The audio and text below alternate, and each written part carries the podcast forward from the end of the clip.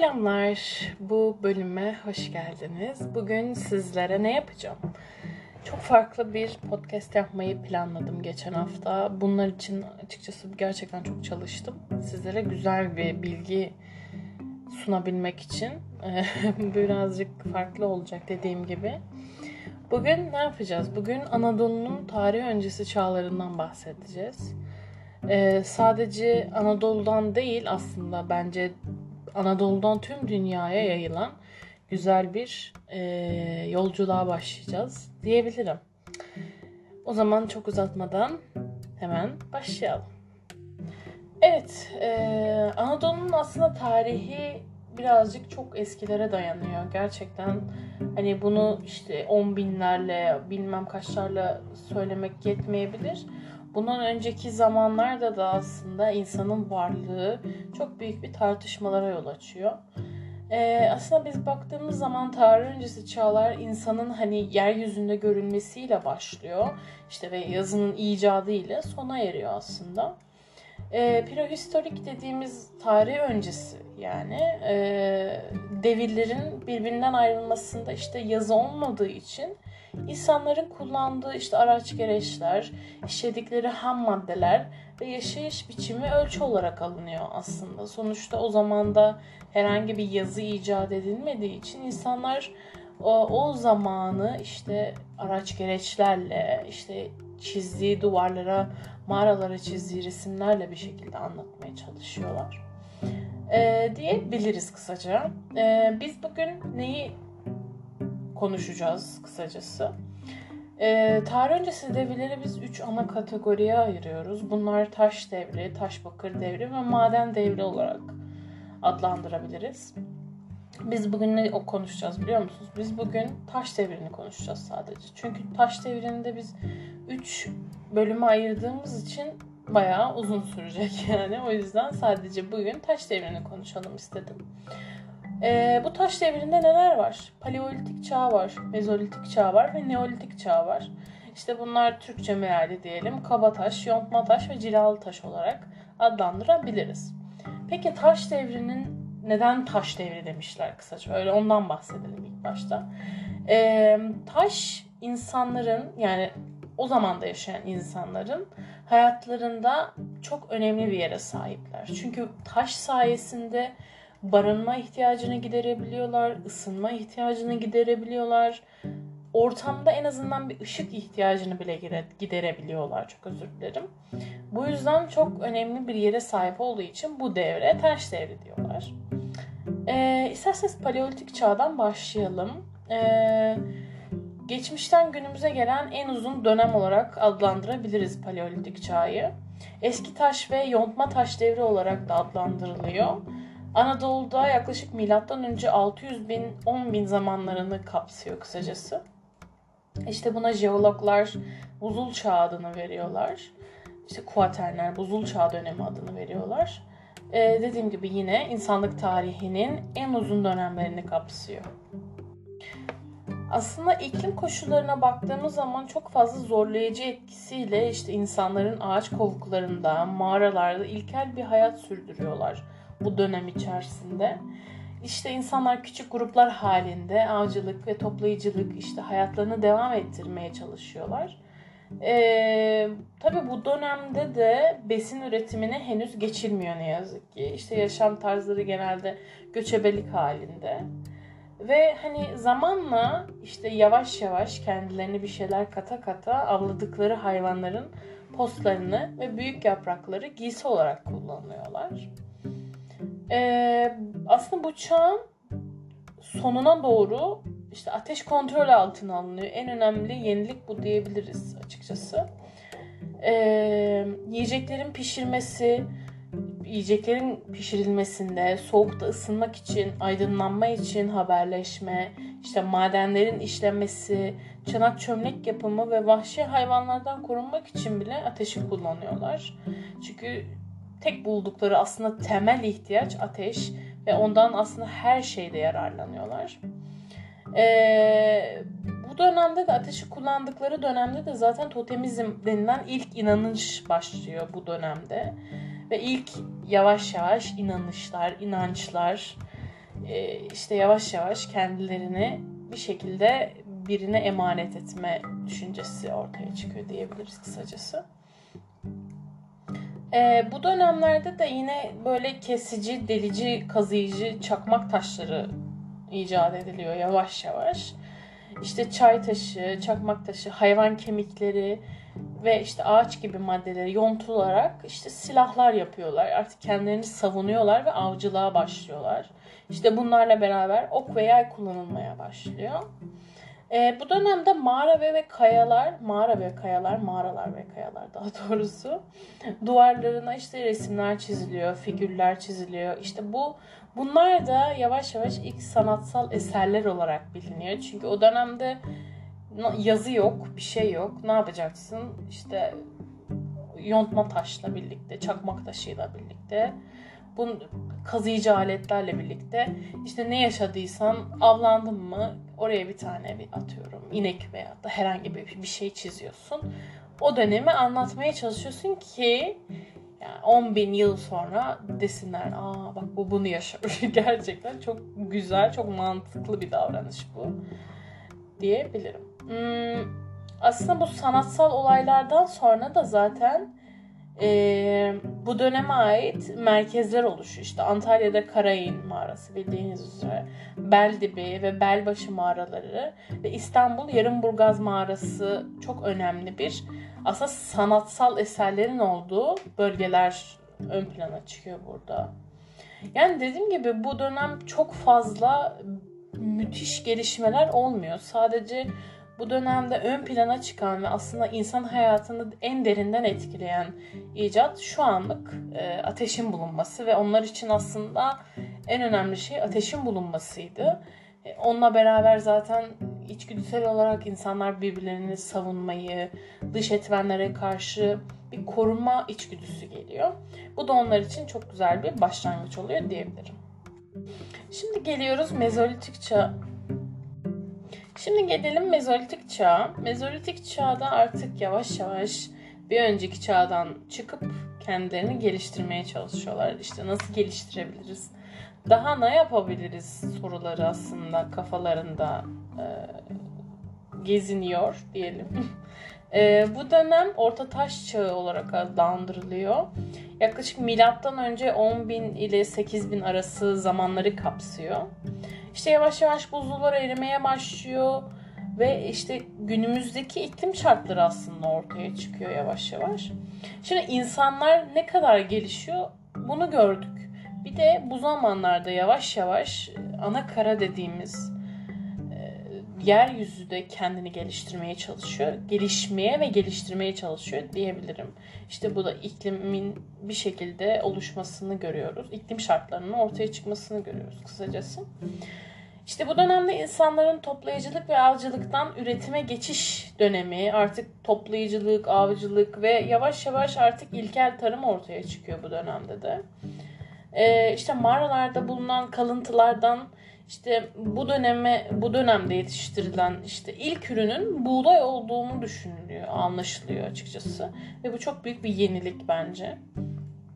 İşte mezolitik dönemin aslında en önemli özelliği mikrolit denilen küçük aletlerin ortaya çıkmasıyla başlıyor. Yani daha küçük aletler yapıyorlar. Bu değişen doğa, fiziki ve fauna yani hayvan varlığı koşullarının sonucunda işte küçülen avlara karşı yavaş yavaş geliştirilen teknolojiler ortaya çıkıyor. Yani fauna ne kadar küçülüyorsa yani hayvanın varlığı ne kadar küçülüyorsa ona göre artık işte avcılık aletleri yapmaya çalışıyorlar. İşte bazı bilim adamları da buna işte mezolik dönem ayrımını yapmayarak daha çok doğrudan doğruya paleolitik dönemin tanımını kullanıyorlar. Ama bence bunun hani bir ayrımı olmalı sonuçta. Çünkü o dönemde daha hiçbir şey yapamıyorken bu dönemde yani artık hayvanın boyutuna göre aletler yapmaya başlıyorsun sonuç olarak. İşte tam olarak da Mezolitik döneme tarihlenen işte yerleşim yeri yok açıkçası bu yüzden. Hani Paleolitik'te görüyoruz işte Neolitik'te de göreceğiz ama Mezolik'te böyle bir şey yapmıyorlar kısacası. Ee, bence bu dönem çok büyük yenilikler devam ediyor. Örneğin işte çakmak taşı, obsidyen, işte doğal cam dediğimiz ya da işte mikrolitten ahşap bir sapa sıra ile işte çakılması sonucunda oraklar ortaya çıkıyor ve bu çok önemli bir yetenek artık yavaş yavaş insan kendini geliştiriyor.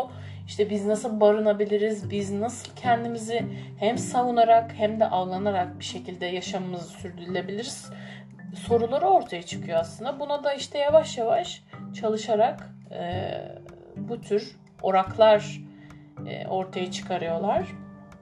İşte bu da üretimde biçme işleminin oluştuğunu kanıtlıyor kısacası bize.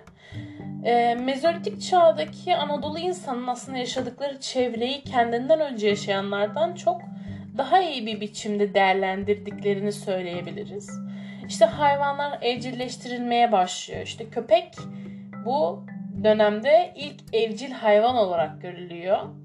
Ee, Anadolu'da yerleşim merkezlerinde belli başlı söyleyeyim size. İşte Beldibi Mağarası Antalya'da yer alıyor.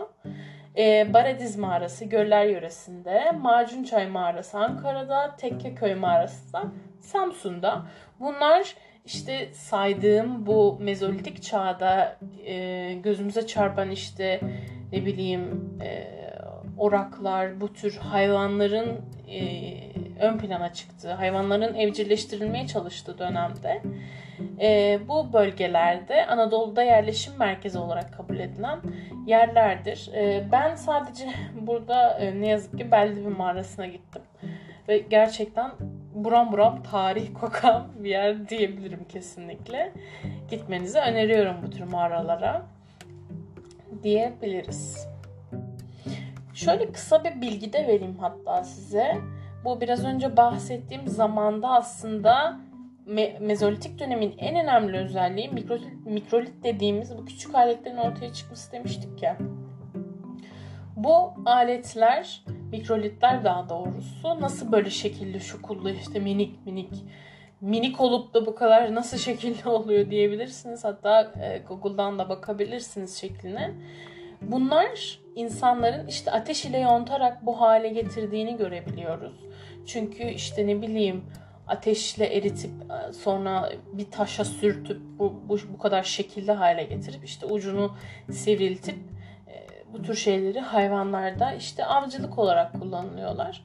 Ee, yine dediğim gibi ateş bu dönemde de çok büyük bir önem taşıyor. Çok büyük bir malzeme özelliği de taşıyor. Çünkü ateş olmasa bunları hiçbir şekilde şekillendiremezler ve şekillendiremedikleri gibi hani herhangi bir malzeme de üretemezler.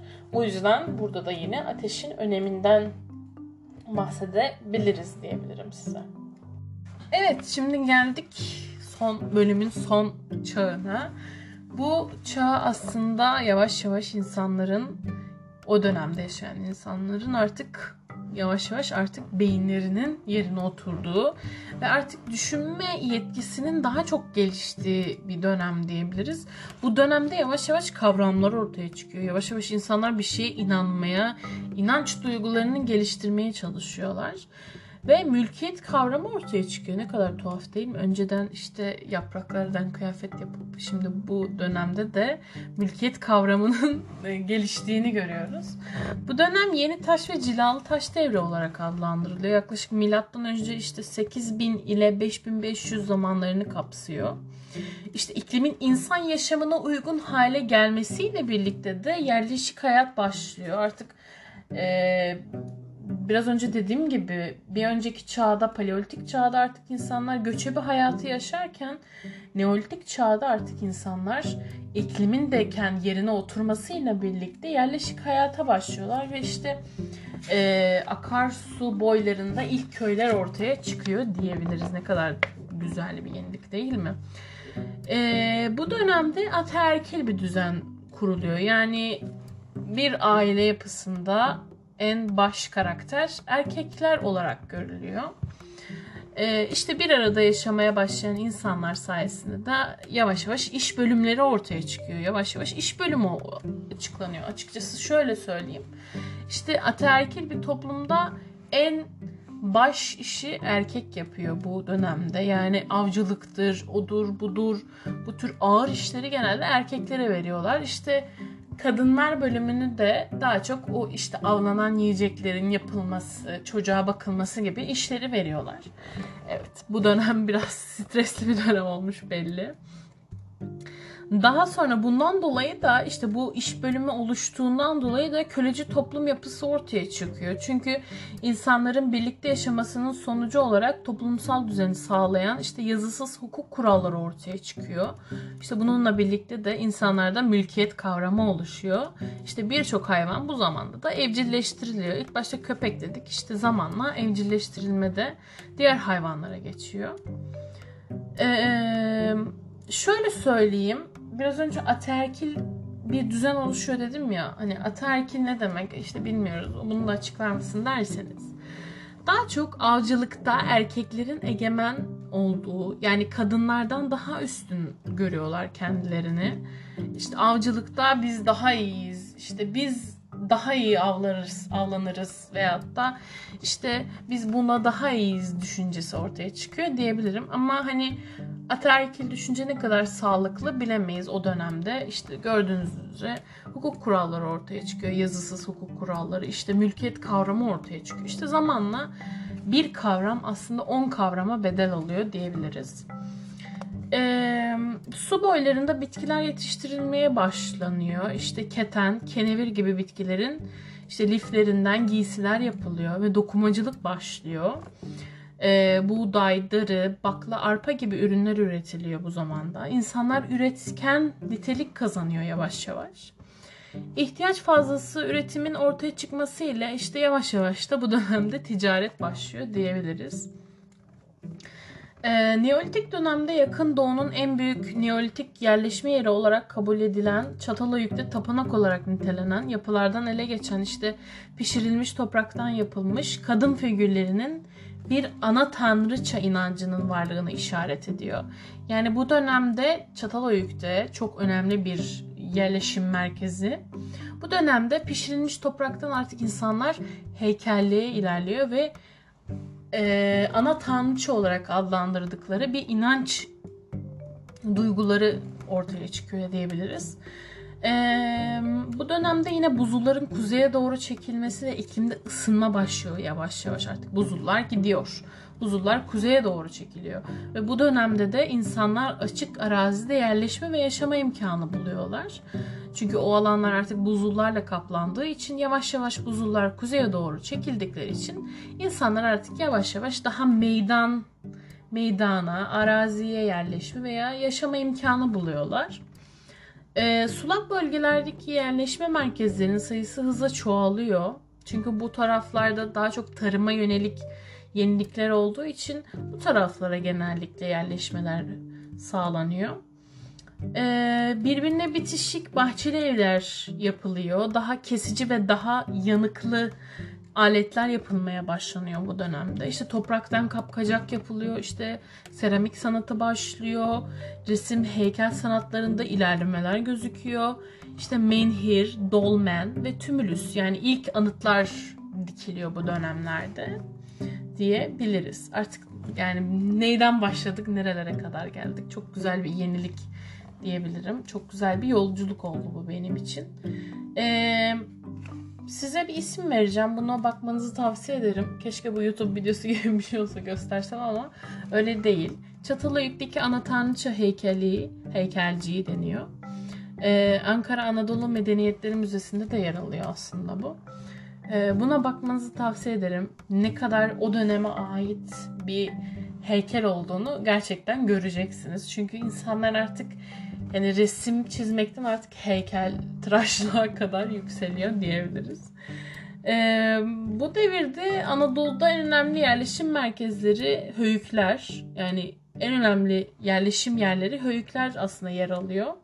Çayönü kalıntıları, işte Diyarbakır Çayönü, Gaziantep Sakçagözü, işte Konya Çatalhöyük gibi bu tür merkezler çok önemli bir yer kazanıyor diyebiliriz. Evet, Bugünkü konumuz, bugünkü yolculuğumuz buraya kadardı. Umarım beğenmişsinizdir. Bir sonraki bölümde görüşmek dileğiyle. Hoşçakalın.